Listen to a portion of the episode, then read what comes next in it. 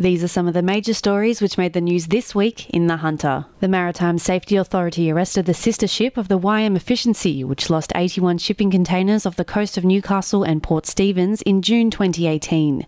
This came after the ship's owner, Yang Ming, refused to pay for the cleanup of the remaining pollution from the containers and their contents on the seafloor. The YM Eternity remains detained in Port Botany and will be released if the company pays the outstanding debt. A $7.4 million investment from the state government was announced to install the missing link in the Fernleigh track. The 3.5 kilometre pathway will run behind Belmont TAFE, creating a 27 kilometre continuous cycleway. Lake Macquarie Mayor Kay Fraser said the development is still in its very early stages. A woman posing as a financial advisor who preyed on victims in the Hunter and Central Coast was sentenced to four years jail. The Daily Telegraph reported the 37 year old orchestrated dodgy home loans, used private information to set up fraudulent credit cards, and advertised fake items on Facebook. 14 victims lost more than $200,000 over a three and a half year period. Hunter Water announced they are reviewing the region's long term water plan, investigating new ways to drought proof the area. The plan is to investigate new water sources, such as potential groundwater beneath the Tomago sandbeds. Hunter Water's Emma Berry said during the review they will investigate a wide range of water conservation and supply options. With three holiday cabins at Stockton Caravan Park put in danger of toppling into the sea due to heavy erosion, there were calls for Stockton Beach to be declared a natural disaster zone.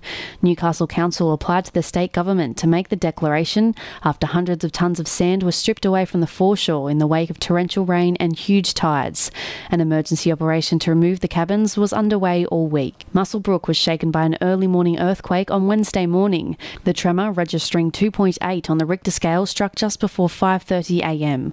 There were no reports of damage. It comes after the town and surrounding areas experienced a series of earthquakes late last year. Newcastle police arrested an accused drug dealer in broad daylight as he walked down King Street carrying $100,000 in cash. The Telegraph reported officers swooped on the 39 year old from Stockton following a three month investigation. It was alleged he was in possession of a taser and more drugs at the time of his arrest. Police alleged he was responsible for dealing almost half a kilogram of the drug ice since November last year. The state and federal governments declared the Hunter a natural disaster area following torrential rain and flooding last weekend.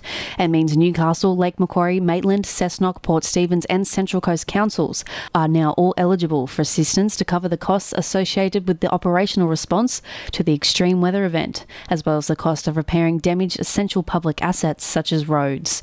Newcastle Lord Mayor Nuatali Nelms welcomed the announcement, saying it will help council with the cost of cleaning up and restoring public assets at Stockton. Federal Emergency Management Minister David Littleproud says assistance may also be available for people whose homes or belongings had been damaged damaged. Low interest loans are also available for small businesses, primary producers, and non profit organisations. The Weather Bureau said the Hunters coastline was likely to feel the effects of Cyclone Uesi. Large and powerful surf conditions and large swells were predicted from the tropical storm.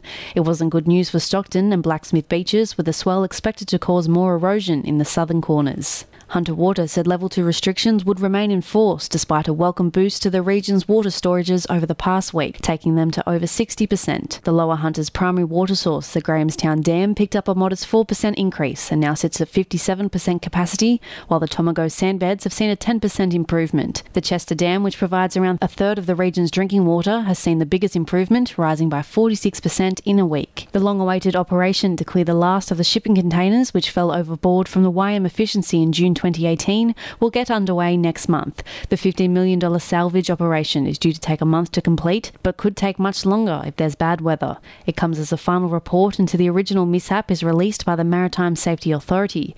CEO Greg Hood says poor planning and load distribution were to blame. And in sport. Surfest organisers were hoping to reschedule the Surfest Lake Mac City Pro Junior to this weekend. The competition was called off on the previous weekend due to wild weather conditions, which was made which made the surf too dangerous. Newcastle Knights coach Adam O'Brien said he'd be handing over the coaching duties to his assistants during the NRL Nines tournament in Perth. O'Brien believes the decision will give him a better opportunity to observe the younger players in the squad before their season starts.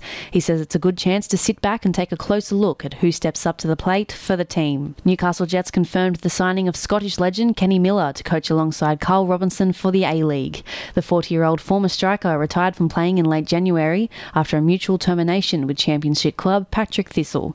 Jets CEO Lawrie McKinna said Miller has pedigree and is a great addition to staff. The Matildas were set to take on Vietnam in the final stage of qualifying for the Tokyo Olympics at McDonald Jones Stadium on March 6.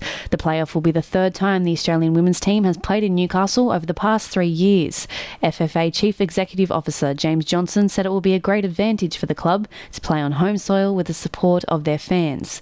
The Matildas have won twice at McDonald Jones with a victory in 2017 against Brazil and 2018 against Chile.